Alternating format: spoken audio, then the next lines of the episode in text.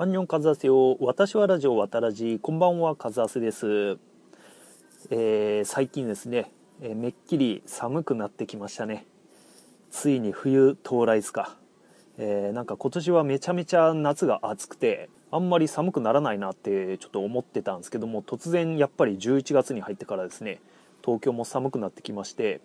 あもう年末だなと。えー今年も終わってしまうなというところなんですけどもそれですね皆さんのために、えー、渡らじではですねあの年末にちょっと企画を考えまして、えーちょっとですね今回その企画を紹介しつつ、えーいろいろやっていこうかなと思うんですけども、えーまずはですね、えーその企画をですね最初に、えー紹介させていただこうかなと思ってるんですけども今回久しぶりの一人語りで、え語る内容といいましては、えこの前ですねあのいつもお世話になってる鳥頭さんに、えー私とスパスパさんで出させてもらって114回宇宙の法則はベノムかゴジラか3億年かでレッツファイティン会議。この回と第115回落としたスマホでサーチするクレイジーリッチの愛車スカイライン会議、えーこの2本に出させてもらって、えーここ10月から11月ぐらいで見た映画の話をみんなでワイワイさせてもらったんですけども、えーまあ、特にですね第114回で、えースパスパさんがですね、あのーなんかこうみんなからアンケートを募って「えーのんのん日和を見に行くかで」えー投票して決まったらしい。あのねえーサイエンスハッピーねえサイエンスハッピーでしたっけ、えーフィルム、えーちょっとすいません忘れたんですけども、えー某ですねあの宗教映画について、スパスパさんがですねあの語ろうとするとあの妨害電波が出たのか何なのかであの音声が途切れるっていうですね あのちょっと奇跡的なあの回になってますんでちょっとこちらも聞いていただきたいんですけども、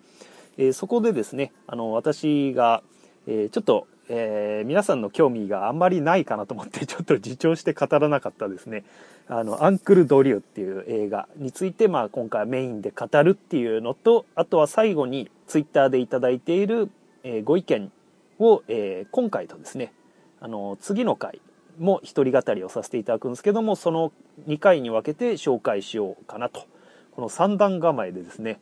え今回は、えー行こうかなと思います。ではまず早速ですねえー、渡らじの年末にかけての、えー実は年末とさらに年明けぐらいにかけても、えーちょっと企画を考えておりまして、えーまず年末にかけての企画その1ですね「渡ラジー賞」はい、えーこれがですねえースパスパさんが考えた言葉なんですけども年間ベスト映画っていうのはねあの結構皆さんあのいろんな番組でもやってるかなと渡らじはちょっとひねってそこら辺をやろうかなと思っておりまして、えーそれがですねスパスパさんが考えたですね、えー、渡らじ賞ということでこれはですねあの今年劇場でやっていた映画でベスト〇〇なシーンとして、えーこのシーンっていう風にですね、あのー皆さんから募集しようかなと、えー例えばですね、えーベスト腰砕けシーンザ・プレデターのラストとかですね、えーあとはですね、ベスト濡れたシーン、バーフバリのバリバリバリバーフバリが流れる全シーンとか、えーベストお口ポカーンシーンで、ビューティフルデイの唐突な BL シーンとか、えーベストよく考えると笑えたシーンで、インフィニティ・ウォーでヒーローが大勢でサノスと戦うシーン、ヒーローが寄ってたかってサノスをいじめてるように見えて笑えるとか、えーこんな感じでですね、あの、ベスト〇〇シーンを勝手に考えていただいて、そのシーンが何なのか、さらに、その、まあ、えーさらにこう、付け加えていただくんであれば、その、それを選んだ理由ですね。えーここをちょっと皆さんに考えていただいて、送っていただけたらというところで、えー考えております。で、これがですね、えーまあ、ただ皆さんに送ってくださいと言ってもですね、そんな暇じゃねえよと。えーこちとらもうあのミドルエイジの男性だぞと。えーなんでかっていうとですね、渡らじ衝撃の事実がですね、この前発覚しまして、えー、実はですね YouTube にもですね渡らじって動画としてですね、まあ、絵はほとんど動かないんですけどもポッドキャストで出してる内容と、まあ、同じような内容の、えー、動画を出してるんですよ。で YouTube のねすごいところは、えー、アクセス解析が結構優れてまして、えどういった人が聞いてるのかっていうのがあの一目でわかるんですよ。これでですねちょっと、え知ってはいけないようなですねあのことをですねあの知ってしまったんですけども、えー、なんとですねその YouTube チャンネル「わたらじの」これをですね、えー、見てる人45歳から54歳の男性が100%なんですよ。他いないんですよ。驚きのですね女性0%で年代的も45から54歳だけ。こんなことってありえます？なんでこんなピンポイントであのミドルエイジの男性しか聞いてないんだと。おかしいだろと。あのもうちょっとこのことが発覚してちょっとあの、まあ、へこんだっていうのもなんですけども あの別にモテようとかあの、ね、あのダブルバイセップスの木村さんみたいな下心はないんですけどもさすがにここまで、ね、あの事実を突きつけられるとあのちょっと腰砕けに、まあ、ちょっとなったと。まあでもねこういうミドルエイジの男性に支えられての渡らじなんだなと。いうことで、えー、45から54歳って言ったらみんな忙しいじゃないですか。ね、そんなさなかにこんなね渡らじ賞に、えー、まあ、ネタを送る時間はないよと、えー、そんなあなたにですね、えー、ちょっと朗報というか送ってくれた方全員に、え、未公開音声をプレゼントしますということでですね、え、まあ、こうでもしないとみんな送ってくれないと思うんで やるんですけども、えー、これがですねまだ収録はしてないんですけども、えー、スパスパさんと一緒に撮ろうと思ってですね、え予定している、え内容としましては私がですねえ以前体験したですね尿道カメラについて語ってみた、えこれについての音声を、え応募者の方全員にプレゼントしようかなと、え考えております。でですね、え渡らじ今までメールアドレスが実はあのすごい初期に存在しておりまして、えそのメールがあの自分でも見れないっていうですねどうしようもない状況になっててちょっとメールはあの全部こちらであのブログの記事から削除させていただいたんですけども すいませんあのメールに送ってくれた方本当に申し訳ございません。でまあ現状だとねツイッターでつぶやいていただくかブログであのコメントを残していただくかっていうところで、えー、やっておるんですけどもちょっとですね今回ネタを募集するにあたりまして、えー、ついにですねあの渡らじのですねアドレスを作りました。えー、なので、ちょっとアドレスを、えー、今、えー、申し上げようかなと思うんですけども、はい、えー、では申し上げます。えー、小文字で w a、tamail 数字で55アットマーク gmail.com、えー、これは簡単に言うと、わたメイル55アットマーク gmail.com、えー、これでですね、あの今回の渡らじ賞の応募は、まあ、メールではこれに送っていただければと。もしくはですね、あの、ツイッターの、えー、私の数派生をあのフォローしていただいてる方は、あの、DM で送っていただいても、あの、構いません。えー、どちらでも、あの、送っていただければ、あの、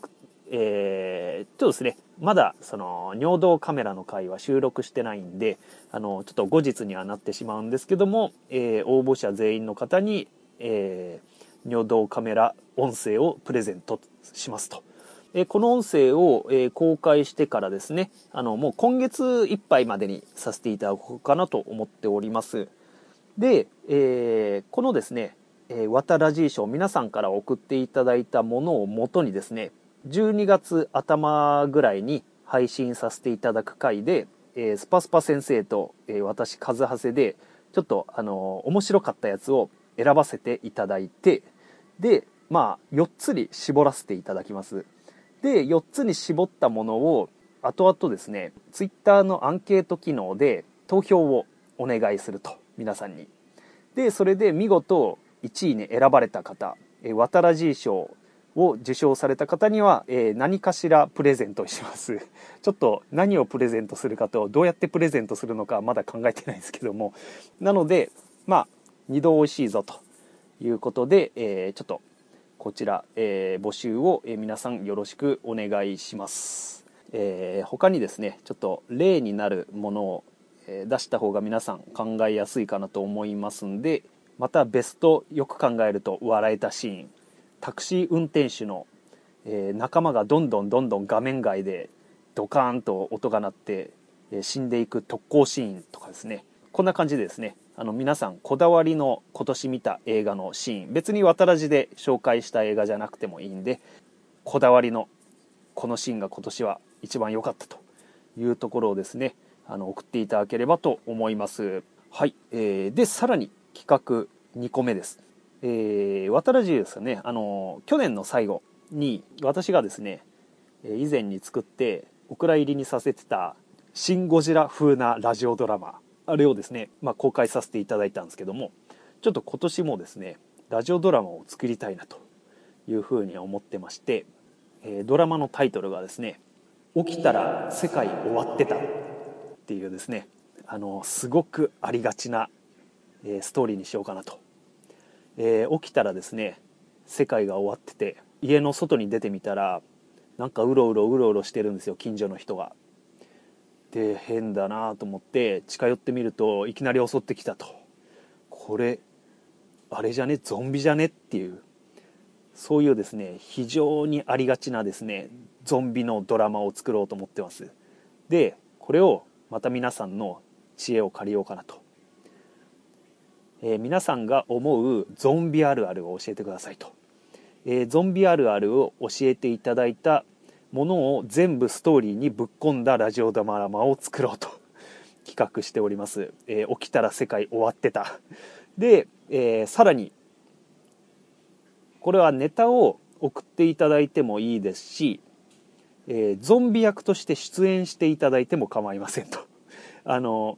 まあ音声を自分でゾンビになった音声を、えー、送りたい方はあのちょっとこちらに連絡いただければあのその撮った音声をどっかしらに、えー、メールとかで送るとちょっと重たくなるかもしれないんであのー、まあ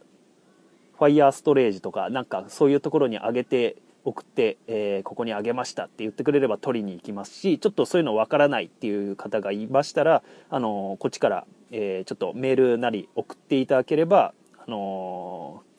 もらい方をちょっと考えますんで、えー、かなり人任せな企画でふわっとした企画で申し訳ないですけどもしゾンビ役で出たい方がいたら、えー、声も送っていただいてもいいですしあとゾンビあるあるですよ。あのとにかく、えー、ゾンビと出会ったらどうすればいいかと。ゾンビのふりをした方がいいのか。あのゾン死んだゾンビを腕切り落として首に輪つけてあのペットのように飼ってればバレないぞとかそういったやつですよね。あのゾンビあるある。皆さんが、えー、これぞっていうゾンビあるあるを、えー、送っていただいた方もしくは声をゾンビ役として参加していただいた方にもプレゼントが全員あります。これがですね直腸カメラについて語ってみた、えー、さっきのですね尿道カメラについて語ってみたとちょっと、えー、対をなす特典音声となっております。なので、えー、コンプリートしたい方は渡らじ賞に応募して、えー、さらにこの「起きたら世界終わってた」のネタも投稿していただくと、ね、ダブルカメラコンプリートと前と後ろからカメラが入ったぞというところでですね、あの、満足していただけるかなというところで、えー、でそのドラマはですねこれのネタはですね12月末まで募集しますので完成するのはおそらく年明け、まあ1月2月ぐらいになるかなと、ちょっと思ってるんですけども、えー、この二段構えの企画、かつてないですね、渡らじにしてはかつてない企画かなと。企画倒れになるかならないかは、ミドルエイジのあなた次第というところで、えー、皆さんの、え応募をお待ちしております。何か詳しい内容についてはわたらじのブログに書いておきますので、えちょっとそちらを、えご参照くださいということでですね、えじゃあ次に進みます、えでは今回のネタである映画語りですね。はい、えー、タイトルがですね皆さん、えー、あまりノーマークだったんじゃないでしょうかこの映画は。えー、周りで見たというふうなことをツイッターでつぶやいている方が誰もいないので、えー、おそらく皆さん興味ないんだろうなと思いつつ語ってしまう内容なんですけども「えー、アンクル・ドリュー」えこれがですね、え今年にアメリカでも公開されたスポーツコメディ映画、えこの映画の特徴はですね現役の NBA 選手のカイリー・アービングっていう人がいるんですけどももう僕は大好きな、え NBA のポイントガードえー、ボールをですね最初に持ってボール運びして、えー、ゲームを作っていく、まあ、野球で言えばキャッチャーみたいなポジションなんですけどもこれの、えー、カイリー・アービングっていう選手がですねあのなんとですねあのドキュメンタリー映画に出るっていうならまだわかるじゃないですか現役の選手が。これがあの老人の特殊メイクをして老人役でちゃんとドラマのあるドラマ映画にちゃんと出るというですね非常に変わった映画でした。えこれについて、えちょっと語ろうかなと思います。えまずですね、まあ、え私はあのえー、もう NBA 好きになってかれこれ何年ぐらい8年ぐらい経つかなと思うんですけども、えー、そんな中でですね僕が一番好きな、NBA 選手があのキングって言われてるですねレブロン・ジェームスっていうのがいるんですけども、えー、この人があのいたチームの、えー、セカンドエース的なポジションにいた選手なんですよ。このカイリー・アービングっていうのは、まあ、身長はそんなバカみたいに高くなくて、まあ、190センチ台ぐらいかな。で、まあ、ちょこまっか動き回って、えー、もうボールのですねハンドリングっていうんですけどもドラムドドリブルで相手を抜いていく技術で言ったらですねもう NBA でナンバーワンからと。もう見てて本当に楽しいドリブルをする選手なんですけどもこの選手が、あのもうまだ20代半ばぐらいで若いんですけどもあの NBA 入ってすぐに、えー、だったと思うんですけどねペプシの CM に出たんですよ。でその時にあの老人メイクをして、えー、カイリー・アービングってバレないようにもうスター選手だからあのもう見たらみんなあの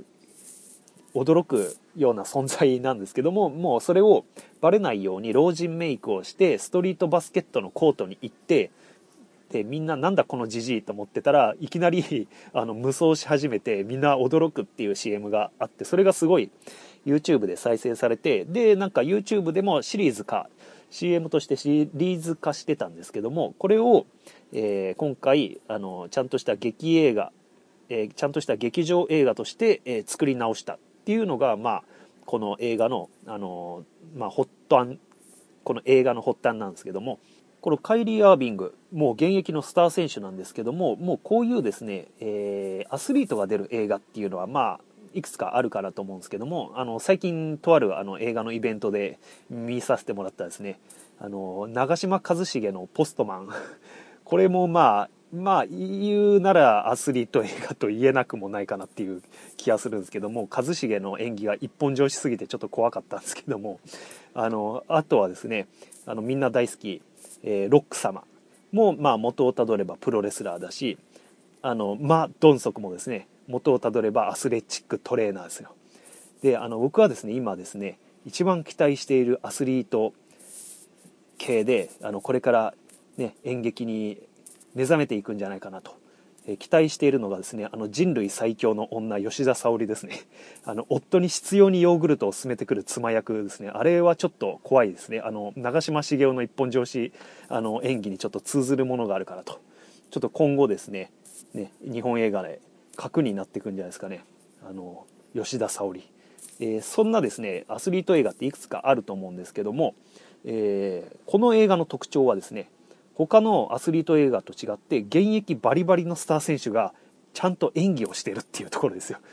あの大抵まあ引退して第二の人生でねタレントになったり役者になったりするかなと思うんですけども、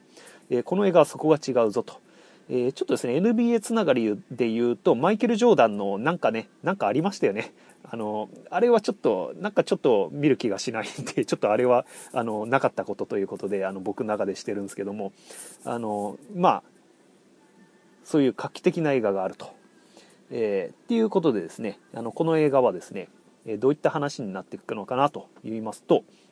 えニューヨークにですねハーレムあるじゃないですかあのちょっと黒人の方たちがいっぱい住んでるところ、えー、昔はちょっと怖かったところだと思うんですけどもあそこに存在するあのストリートバスケの聖地ってラッカーパークっていうのがあるんですよ。でこれはどうやら本当にあるらしくてあのここの出身のレジェンドとかもあのあの映画の冒頭にインタビューで出てくるんですよ。で NBA のレジェンドとかもインタビューで出てきてあのあいつは伝説だったって言ってあのあいつっていうのが若かりし頃のアンクル・ドリュー。イコール今のカイリー・ハービングなんですけどもあのこれが60年代後半ぐらいにこのラッカーパークで伝説的な存在だったっていうのをあの現実のレジェンドたちが本当にあったことかのように語ってくるんですよ序盤。でそこでもうねあのディケンベ・ムトンボとかがですねあのレジェンドたちがこう語っていく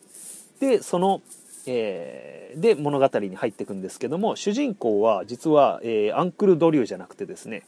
あのしがない、えー、スポーツシューズショップの店員、えー、これがですね、えー、ダックスっていうあのまあ、黒人の眼鏡の、えぽっちゃり体型で背が低い、え、主人公が、え、主役なんですけども、え、この人はですね、え何をやってる人かというとこのストリートバスケのチームの、まあ、オーナーみたいな感じでやってるんですよで、えすごい、えきつい、ね、ことをですねあのチームメートの練習中に、え葉っぱをかけるんですけどもちょっと嫌なやつであのこのチームえダックスが率いるチームは、え1人エースがいるんですよ。えこれがですね、あのアーロン・ゴードンっていうこれも実際の NBA 選手でちょっとこの人が出てるって全く知らなくて見に行ってマジかこの人も出てんのかと思って驚いたんですけどもこの人は何で有名かというと2016年のですねあの NBA は毎年オールスターがあるんですけどもこの前夜祭であのダンクコンテストがあるんですよ。でこれダンクコンテストはすごい有名で、あのまあ、マイケル・ジョーダンがあのフリースローからダンクしたりっていうのが、まあ、伝説として語り継がれる有名な、えー、イベントなんですけども、えー、これの2016年のダンクコンテスト近年ですねちょっとあのマンネリ化してたダンクコンテストですごいいい勝負をですねあのしたっていうので有名な、えー、選手なんですよ。でこの人がですね、あのこの主役のダックスの、えー、チームにいるんですよ。ですんげえダンクをしまくるんですけどもこれがですね完全な筋肉バカ役で あの完全に頭が悪いキャラとして出てきてすごい面白かったんですけども。でこの練習場にライバルチームの監督兼選手のムーキーっていうですね嫌な感じの白人の小さいのが来るんです。でこのチームはここ数年のえこのライバルチームはですねここ数年ラッカークラシックっていうですねそのラッカーの、え一番のチームを決める、えー伝統ある、え試合トーナメントで、えー、何年もねここ最近優勝している強豪なんですよ。でまあ強豪のくせにどういうわけかこの、えー、ダックスのいるチームのエースアーロン・ゴードンを奪いに来てるんですよ、えー、ムーキー、えー、この人はですねあのダックスに実はトラウマを植え付けた張本人だったと、えー、実はですねダックスは孤児院育ちでで孤児院のあの子供自体が描かれるんですけども孤児院の仲間が次々にあの里親に引き取られていく中あの彼は誰にも引き取られずに残ってしまったんですよ。でそんな彼がたまたまテレビで見たのが全盛期のマイケル・ジョーダンの映像。で、えそれで一気にバスケットに夢中になってで、えバスケットプレーヤーとしても、えチームの中心になっていくんですよ子供の頃。でだんだんだんだん人望がこう集まってくると。で,、えー、であの孤独だった彼は仲間を得たかに見えたんですけども、えー、すごい大事な試合でですね、えー、このライバルチームの監督のムーキーに、え思いっきりブロックされてそこでチームが負けちゃってみんながどんどん去っていってまた孤独になってしまいましたっていう安いトラウマがあるんですけども、えー、こんなこんなでですそんなこんなでですねあのちょっとダックスにはですねいつも会うたんびにブロックされるあのふあのこうブロックして悪かったなあの時はみたいなことをずっとチクチク言われてちょっとこいつにあの反論できないんですよ。で、えー、でさらにですねこのムーキーこれ見よがしにですねラッカークラシックの優勝した年をですね腹にタトゥーで彫り込んでるんですよ。でそれがですねあまりに下に伸びすぎてるんでもう入れる場所ねえから今年のやつはチンコに入れようと思ってんだよ っていうですね。あの本当にしょうもないやつなんですけども。で、えー、ダックスにはですねあの同棲している彼女がいるんです、えー、これがまたですね超絶頭が悪くてですねあの金にしか興味がない女なんですよ。で、えー、ラッカークラシックでの、えー、優勝賞金で買うものをですねまだ優勝してないのに川残用していると。ねうちにはアーロン・ゴードンがいるんだしもう絶対勝てるわつって。であの欲しいものはねいろいろ考えたんだけどあのやっぱりテスラよね。テスラの車買うなよって言ってそしたら絶対私のことを羨ましく思うわとか言って言ってるんです。であの優勝賞金はですね1000万円なんですけど多分あのテスラモーターの車は1000万円じゃ買えないと思うんですけどももう買う気満々なんです。で、えー、嫌な予感は的中するということでアーロン・ゴードンはですねライバルチームのムーキーのチームに奪われてしまいさらに彼女もムーキーに奪われてしまうと。でさらにですねこの奪われる前にゴードンに、えせがまれてですねチームメイト全員にバッシュをおごってあげるんですよ。でそれで金も尽きちゃったと。で失意の中このままじゃ終われないって言って、えー、ストリートバスケのチームを新たに作ろうと、えー、各地を奔走するんですけども全く人が集まらないと。でそんな中ですねあの若者をケチョンケチョンにする70歳を超えた凄腕のストリートバスケじじいに出会うんですよ。でこれが、えー、カイリー・アービングが演じるアンクル・ドリューとでこのね、えー、すごく説教臭いんですよ。あのー、金じゃないんだと。金は重要じゃないと、えー、もっとですね仲間とかそういったものを、えー、良きことをすることみたいなことをモットーとしてるドリュー。えー、このですね説教臭いドリューをですねうまいこと説得した、えー、ダックスは、えー、仲間を、えじゃあ集めるからあんたもうちのチーム入ってくれって言うんですけども、えドリューはですね仲間をわしが集めるんじゃっつってそこは全然譲らないんですよ。で、え何を集めで、え集めるあてあるのかよって言って言うとドリューがですね、あの自分の車をバンを、え持ってきてですねこいつで集めに行くぞっつってでこのですねバンなんですけどもあのよくある感じでですねあの日本のヤンキーがよくやってる感じで、え、床にあのふさふさの何て言うんですかねああいうの毛布、え、毛布じゃないか、えー、絨毯モフモフの絨毯を敷き詰めてあるんですよでその一番奥に、えー、ベンチみたいなのが置いてあってそこが槍部屋っていう風に言ってるんですよドリューは。えー、で槍部屋は靴を脱げって言ってて あのその槍部屋にたどり着くまでにあのモフモフがあるんですけどもそこは靴脱がなくていいのかやこの槍部屋とこのモフモフの差は何なんだよって ずっとですねあのダックスはドリューに言い続けるんですけどもドリューは聞く耳を持たないと。であのエアコンはいじるなで曲は俺が選ぶっつってあの車を運転しだすんですけどもあのジジあるあるであの体温調節ができなくてあの車内がめっちゃ暑いとで曲もなんか、えー、8トラックのあのテープをガチョンってあの、ね、あのプレイヤーに差し込んで聴いててしかも曲が古いというところでですねこのドリューとダックスの年の差ギャップギャグみたいなのがずっと続いていくんですけどもで、えー、行く場所行く場所でですね、ドリューが誘うのがですね、あの、じじいばかりと。えー、実はドリューはですね、1968年にラッカークラシックで決勝に進んだことがあるんですよ。でもメンバーととあるトラブルがあって、決勝に出場しなかったっていう過去がありまして、だから今ドリューが集めてるのはその時のメンバーを集めてるんですよ。なので揃いも揃ってじじいばっかりと。で、果たしてダックスたちは仲間を集めてラッカークラシックで優勝することができるのかということであの物語としてはここまで聞いて皆さんが想像した通りの展開になるんですけどもあのローテンションのギャグがずっと続くとで、えー、この8トラックのですねあの曲をドリューが聴いてるとその曲の出だしを聞いたダックスがですねあんたビギーの曲聴くなんていけてるじゃんって言うんですよ。でこの曲がですねあのビギーってあのねあのノートリアス BIG ビッグっていうものか BIG っていうものかいまだにちょっとすいませんわからないんですけどもあのビギーがサンプリングした元の曲を、えー、ドリューが聴いてて、えー、そこでのジェネレーションギャップっギャグっていうのとかですねあるんですけども。で、えー、まああとはあのお年寄りメイクギャグみたいなお年寄りの振りギャグみたいな感じのやつとかあってさらに言うと、えー、このドリューが誘うえー、他のじいさんたちも実は全員あの元 NBA レジェンドとあの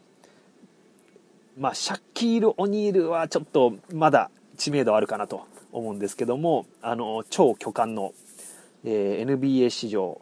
バスケット史上ローポスト最強と言われるあのシャッキール・オニールっていう超巨漢の人とかあの、えー、まあいろいろ出てくると。いうところで皆さんあまり馴染みのない人たちかもしれないですけども NBA 好きからするともうそこら辺もたまらないぞと。いうところでまあギャグもねローテーションギャグなんですけどもずっとそれがねあの繰り返されるんでだんだんちょっとあのこっちもあの酔ってくるってあのあんまり面白くないんだけどこれ面白いんじゃねって騙されていくみたいなところがあってあの、まあ、映画としてはですねあの最後の方もまあありがちなえー、感じなんですけど、まあ、まあまあ面白かったかなと。えっ、ー、と、NBA 好きっていうことを、えー、ちょっとひいき目に見れば星3つぐらいっていうかな、いけるかなっていうところで、まあ、えー、昔 NBA ちょっとかじってた人は、にはおすすめですというところで、えー、アンクルドリューの話はまあこれぐらいにしようかなというところで、えー、お次はですね、はい、えー、皆さんからいただいててちょっとここ最近紹介するタイミングがなかったので、えー、皆さんから頂いてる感想の、えー、ちょっと前半部分まで紹介して、えー、残りは次回も一人語りなんで、えその時に、え紹介させていただこうかなと思ってるんですけども、えまずいきますよはいえー、これがですねまず9月9日、えー、ずいぶん前ですね、今となっては。えー、すいません。えー、タカさん、ありがとうございます。もう本買わんとスパスパさんのレジュメと音声だけでええやんと思っていたが、だんだん本も欲しくなってきた。早く後編をアップしてほしいと。これがですね、えー、サピエンス全史について語ってみたについての感想をいただいております。はい、えー、続きまして、富蔵さんありがとうございます。そういえば俺の獲物はビンラディンまだ見てねえやとアマゾンで調べてみたらお兄さんこれもどう？と本性淫乱看護師の抑えきれない性欲の獲物になっちゃった俺をおすすめされた。ああっていう風に言ってますね。あの獲物だけあの共通なんで。何ですかねこの本性淫乱看護師の抑えきれない性欲の獲物になっちゃった俺って。アマゾンってそんなエロビデオを置いてましたっけ？もしくはあれですかね、洋物エロですかね。あの、ちょっと後藤くんが好きそうなやつですが、えー、ちょっと、結局富蔵さんは両方見たんでしょうか？えー、続きまして富蔵さん。サピエンス全史って話題になっていた時に買おうかなと手に取ってそっと平棚に戻した記憶。スパスパ氏の解説だけで今は満足しておくか。っていう風な感想ですね。えー、実質あの私も、え現状その通りですね、えー、続きまして木村優さんありがとうございます。サピエンス全史で語られている人間はサバンナ説なのね。僕はアクア説支持派。っていうふうなことなんですけども、えー、どうやらですね人類は海から生まれたという説がどうやらあるらしくてあのちょっとあの来年のアクアマンはそんな話なのかなとちょっと期待してるんですけども、えー、木村優さんは、えー、絶対楽しめるんじゃないでしょうか「サピエンス全史」えー、前木村優さんが、あのブログで紹介していた重鉄病原あ病原菌病原菌重鉄でしたっけ？あれ最近ですねあの買ってですねあの読んでるっていうかあの iPhone は、えー、Kindle を、えー、朗読してくれるんですよね。あのなのでちょっと、えー、作業 BGM で朗読させて楽しんでますけども、えー、木村優さんはおすすめですと。いうところで、えー、続きまして塚さんありがとうございます。サピエンス全史会パート1はまるで NHK の教育番組のようで実直な進行素晴らしいのですが渡らじっぽくないと個人的に暗雲立ち込めていました。しかしパート2から安心と信頼の渡らじクオリティに戻り安心しました。人類皆ブラザー。ホモ・サピエンスが他種を虐殺し絶滅させたという説については差別や戦争を繰り返す人類の歴史を振り返ればおかしくも何ともなく昔から変わらないのねと聞いていてちょっと悲しい気分になりました。本配信で一番印象深いお話でした。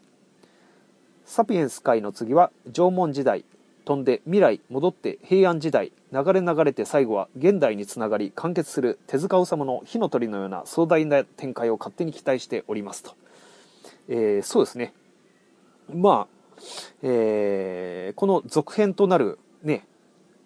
えー、ホモ・サピエンスのあの作者が今ね新しいの出してますよね。えー、すいません。タイトルが今出てきませんがあれはもう未来の話をやってるらしくて、えー、ちょっと、えー、スパスパさんは今後、えー、この続きをやってくれるのかどうかはスパスパさん次第ではあるんですけども、え続きましてフォアリーさんありがとうございます。私はラジオスパスパさんによるサピエンス全史中編を拝聴中。なぜネアンデルタール人が滅びホモ・サピエンスが生き残ったのか。7年前7万年前から起こった認知革命。それは中二病ともいえる特殊能力。レジュメ付きで分かりやすく楽しく勉強させていただいてますと。いうことでですね。あのスパスパさんの、えー、だんだん下ネタが後半に行くつれて後半に行くにつれて増えていくっていうあの前中編後編の夏の、ね、一大事業だったんですけども、えー、非常にですね皆さんからの反応が多かったかなと。えスパスパさんもねやった甲斐があったんじゃないでしょうか、えー、続きましてホワリーさん。スパスパさんには先にチャイニーズオデッセイ見ろって言われたけど風橋さんが構わないって言うから最遊記始まりの始まり見ちゃったよ。ワウワウ吹き替え版は斎藤えー、すいません。斎藤こうすいません。何て読むんでしょうか、えー、日本人俳優に全く、えー、疎くてすいません、えー、漢字やしほり。山寺宏一になんとか王子はリヴァイ兵長。でもう最高。えー、どうやらですねホワリーさん西遊記始まりの始まりでだいぶ満足したみたいですね。まあこれは単体でもね面白いですからね、えー、スパスパさんは許さないんですけど、えー、僕は別にあの単体でも楽しめるかなと。まあねあのえーと動画配信サイトじゃなくどうにかしてホワリーさんはチャイニーズオーデッセイを、え見てくださいと。あれどっかでやるっていう風な話がなんかあったような気がするんですけどどっかの配信えネットフリックスだっけな？え続きましてナナミ・シンプソンさん。ありがとうございます、えー、レンタルが解禁されたのでランページを借りて視聴中。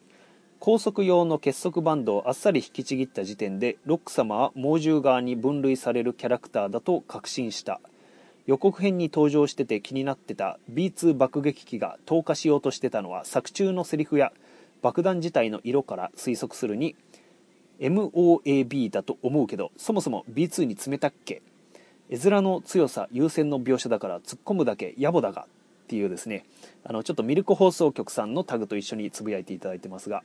えー、相変わらずここのが気になってしょうがないみたいですねナナミ・シンプソンさん、えー、ここまで気になるっていうのはねよほどあの、えー、ミリオタなんでしょうか七海さんは。それともここだけ気になってしょうがないのか。ずっとこの点をつぶやいてるようですけど、えー、ちょっとね何か分かる部分はあったんでしょうかその後、えー、では続きまして犬とカバさんありがとうございます。渡らじ213回10分48秒後藤さんの飛び込める男になったんだよとシンクロする店内 BGM えー、これはですねちょうどですねあの赤羽の、えー、駅前の、ね、北区赤羽でも使ってた喫茶店で撮ってたんですけどもちょうどそこの軽音楽的な、ね、BGM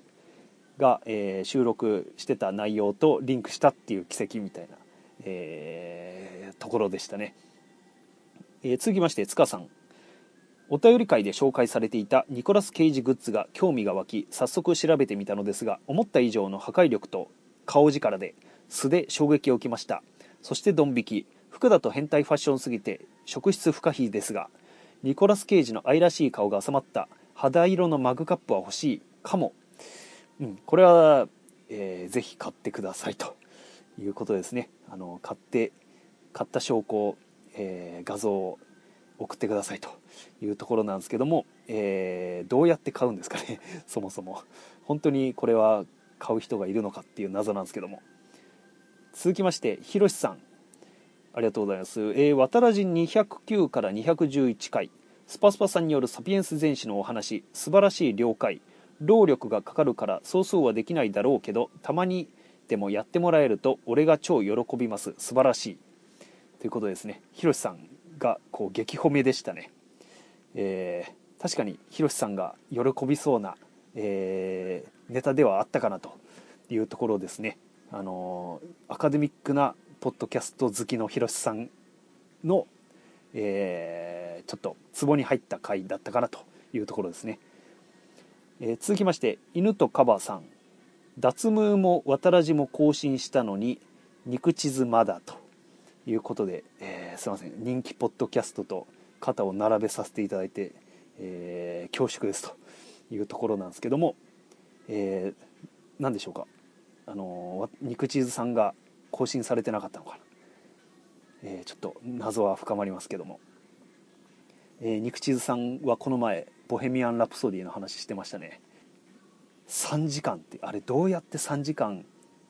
iTune に登録するのかそこが一番あの謎だったんですけども、えー、続きまして塚さん。平成最後の夏会拝聴しました。ありがとうございましたでおなじみの後藤さんが久しぶりに渡らじ参加ということもあり嬉しい限りでした。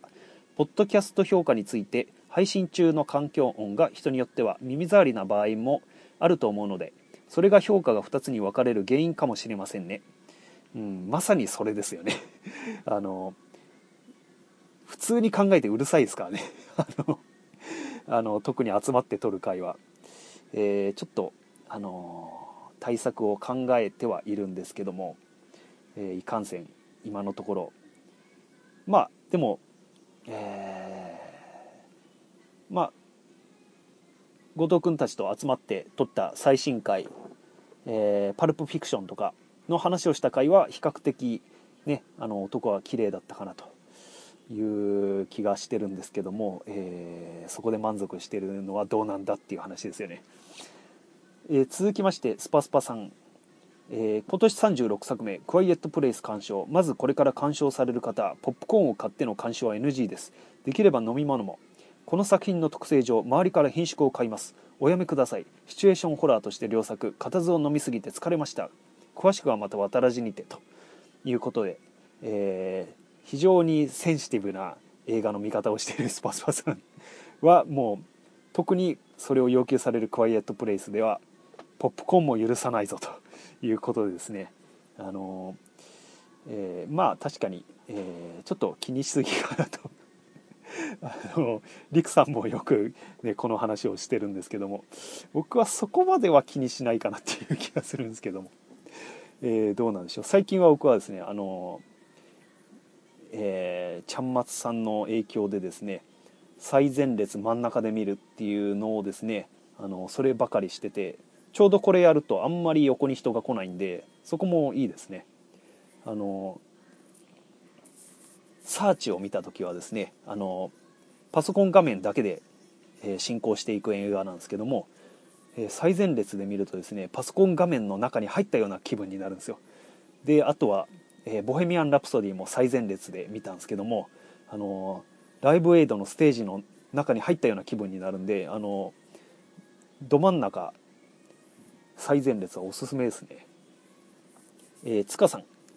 スティーブン・キング界の中で後藤さんが犬が出る映画は犬が大体ひどい目に遭う説を唱えていましたが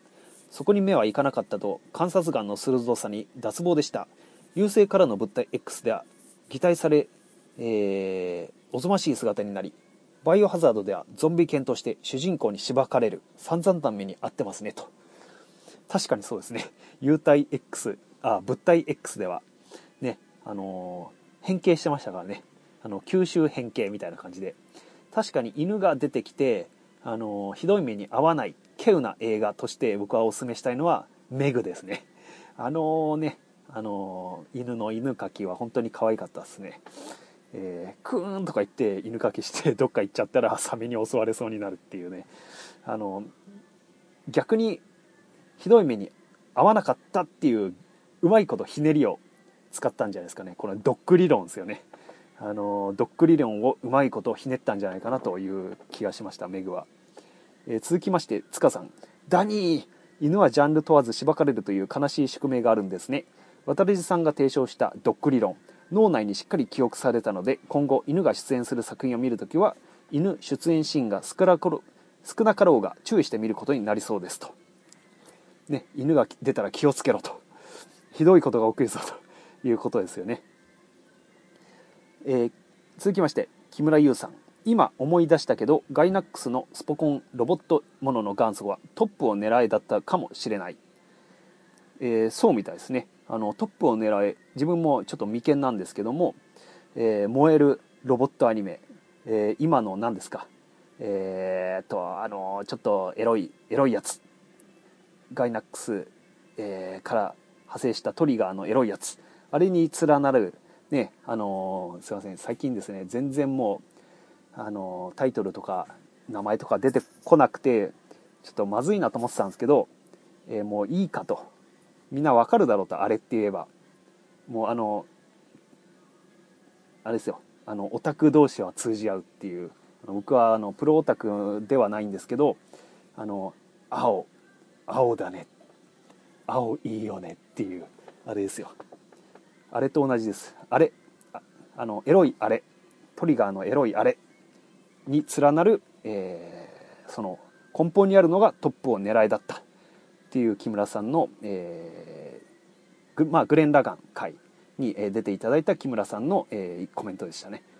えー、続きまして、塚さん、トーマス会拝聴したのですが、機関車の前面に人間の顔面を貼り付けるという発想が人面犬のような狂気を感じていいですね。機関車にロボコップの顔面が貼り付けられたコラ画像を見てさらにその狂気性が伝わってきた気がします。あれを現実で見たら夢に出てうなされること確実。ね。あのトーマスはですね怖いですよね。あの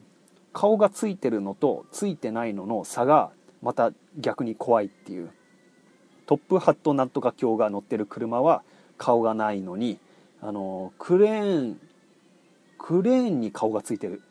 あとトーマスが引っ張る引っ張ってる貨車にも顔がついてる。でトーマスには人が乗ってて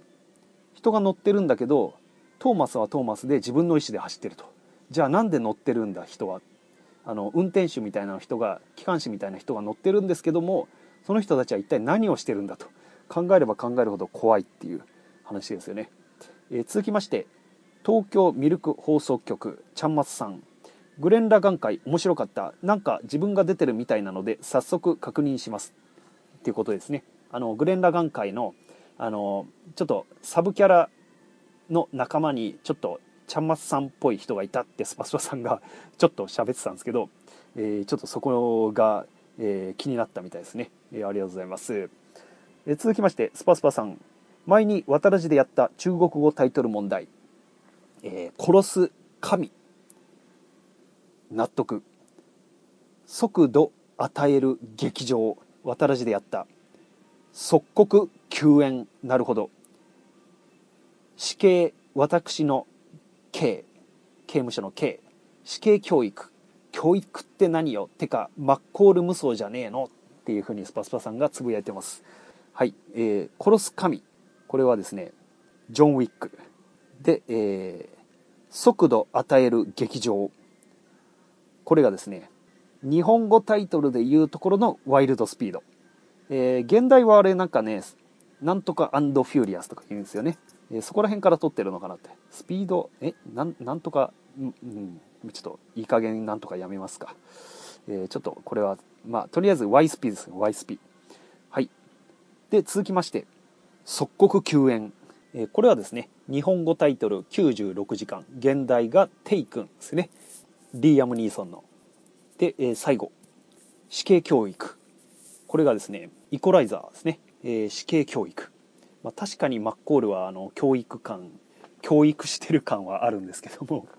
で、スパスパさんはマッコール無双じゃねえのっていうふうに言ってますね。えー、続きまして、えスパスパさん、マンディ地獄のロードウォーリアーの映画 .com のリンクを指して、渡らじ集がすると。えこれは、え見ろということなのかという感じで、えー、見ました。えこのロードウォリアーについては、あの、次回語ろうかなと思っております。え続きまして、塚さん。ダブルバイセップス木村優さんとのコラボ会拝聴しました。アッパー系コミッションについての話は、なるほど、こんな人いるいると共感し聞けポッドキャストはモテにつながるかについての話の方は渡良さんの方は4 5 0代のおっさん勢にモテているというオチもあり楽しく聞けました、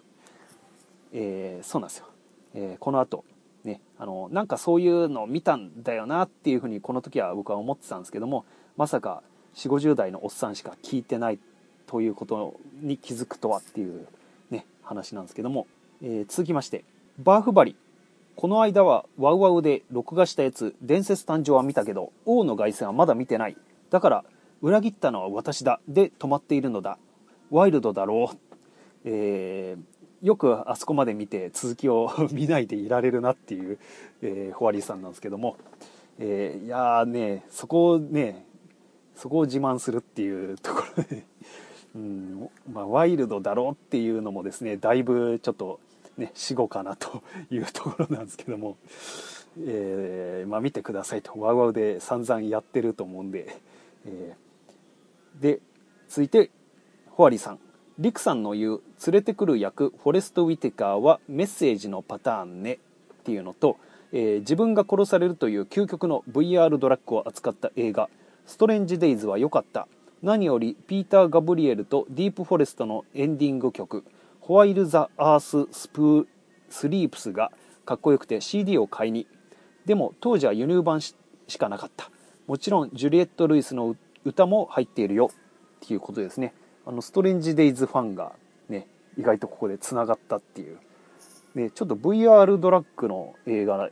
でねビグロ監督の作品っていうところですね。ちょっとこれは気になってるんでまあいつか見ようかなと思ってます、えー、木村優さん。僕もキルラキルは好きです。最終回にウィングマンの最終回の演出を持ってくるとか熱いですよね。っていうですね。えこれは確か、えリクさんがキルラキル好きっていう風な話をしてて、えそこの、え、つながりなんですけども、えー、まあ、こういったですね、えー、ところでですね、ウィングマンの最終回の演出を持ってきてるっていうところの分析がさすが木村さんだなというところですね。えー、ナナミ・シンプソンさん。俺は某女優さんの代表作はおっぱいバレエだということを一生忘れないし全力で後世に伝えていくつもり。だって作品名はこっぱずかしいかもしれないけどちゃんと面白い作品だったじゃんと、えー、これもミルク放送局さんとの、えー、タグでつぶやいてますね。あの、すいません。あのナナミシュープソンさん。あの、えおっぱいバレエの話した記憶がま一切ないんですけども。えー、この案件は渡らじ案件だと思って、えー、ハッシュタグをつけていただいたのかなというところでおっぱいバレーね。あの、ね。某女優さん。僕はあのー、え、以前漫画のアシスタントしてた時にあのちょっと先生の方がですねあのグラビア大のグラビア好きの先生がいてグラビア画像をめっちゃ収集してたんですけどもその中にこの女優さんのちょっといまだによくあの紙紙画像だと思ってるですね1枚まだ今みたいにあの大河ドラマとか出てない頃のまだグラビアアイドルだった時のあの1枚ちょっとなんかね、えー、キャミソールかなんかでただ立ってるだけのこっち向いてるだけの写真なんですけどもなんだこの巨乳はと思ってちょっとびっくりした画像があったんですけどその後あんまりねおっぱいバレー以降あんまり巨乳アピールしてないのかなっていう気がするんですけども、えー、ちょっとあのね過去を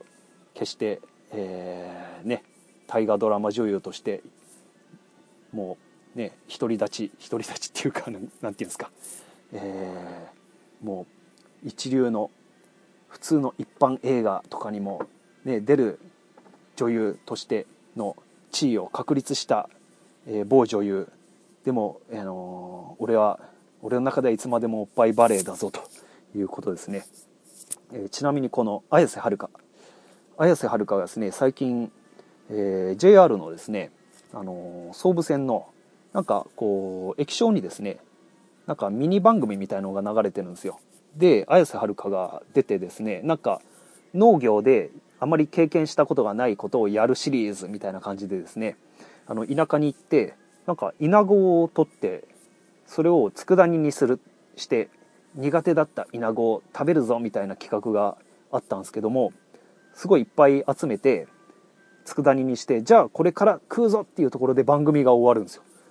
あれあれっていう結局食ったのかどうかわからないっていうですねこういう、えー、一流女優になればなるほど汚れやらないぞっていうね感じでちょっとあれって思ったんですけどもおっぱいバレーの頃を忘れずにいてほしいですね、えー、僕見てないですけど、えー、で続きましてホアリーさん。リクさんも言ってたけどエンゼルハートのミッキー・ロークは男の色気があった。原作「落ちる天使」は早川文庫にはこの小説はただの探偵もののハードボイルドや犯人探しのミステリーとは違うよということが分かるように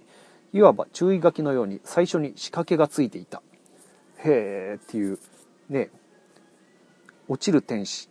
うん。どういった仕掛けがついてたんでしょうかホワリーさん。えー、でもエンゼルハートは前からちょっとね気になってますね。あのミッキー・ローク。エロいエロ俳優っていうことで僕もあのー、なんかこのレスラーに出て後にあのねあのエロ俳優のミッキー・ロークがみたいなので一番最初に言われるのがこのエンゼルハートとかねあのもう一個何でしたっけ、えー、氷の美少じゃなくてあの、なんか、え、いくつかあったんですけどもこれ実は原作もね有名のようですね。はい続きまして木村さん。僕がクイーンを知ったのは女王様っていう歌の歌詞を日本語に直訳したコピーバンドを知ったのがきっかけだったな。我ら横綱っす我ら横綱っす。で続きまして木村優さん。確かにフレディ・マーキュリーは意外とでかいっていうことであの RB 画廊伝説2の、えー、これ、えー、なんかフレディキャラの動画をくっつけてますがあのちょっとでかすぎだろっていうあのフレディキャラだったんですけども、えー、すいませんこの女王様っていうのをですね YouTube で探してみたんですけどもちょっと出てこなくてこの「我ら横綱っす」っていうのはどの曲をでやってたんですかねあの王様っていうのはいましたよねあの王様はあの結構流行ったんですけども女王様っていうのもいたと。えー、っていうことですいませんあの次回に分けて言おうとしてたつもりが全部あのあのいただいた感想を最後まで言ってしまいました。えー、ということでですね、あの渡らじでは、えー、皆さんからの感想を募集しております。えー、ツイッターであれば、わたひら、ハッシュタグ、わたはひらがな、ラジカタカナ、わたらじで、えー、ハッシュタグをつけてつぶやいていただくか、もしくは、えー、わたらじのブログにコメントを残していただくか、もしくは、番組の冒頭でも申し上げました通り、新しく作りましたわたらじのメールアドレスわたメイル55アットマーク gmail.com watamail55 アット gmail.com まで、え送っていただければとで、えまた、え冒頭で言いました通り来月にわたってのわたらじの企画わたラジー賞これに関してましてはえー、今月末まで、えー、ラジオドラマ「起きたら世界終わってた」あすいません。あの最初と言ってるタイトル違かったらすいません。あの思いつきで言ってるんで。あのこれのゾンビあるあるネタもしくは出演ゾンビ役として出演したい方も、えー、はにつきましては、えー、12月末まで、えー、どちらもあのこの企画に関してはメールアドレスもしくは Twitter の DM にえー、送っていただければと思います。では次回は、えー、スパスパさんが渡らじ案件と言っていたニコラス・ケイジ最新作「マンディ地獄のロードウォーリアー」について、えー、語ってみます。ではありがとうございました。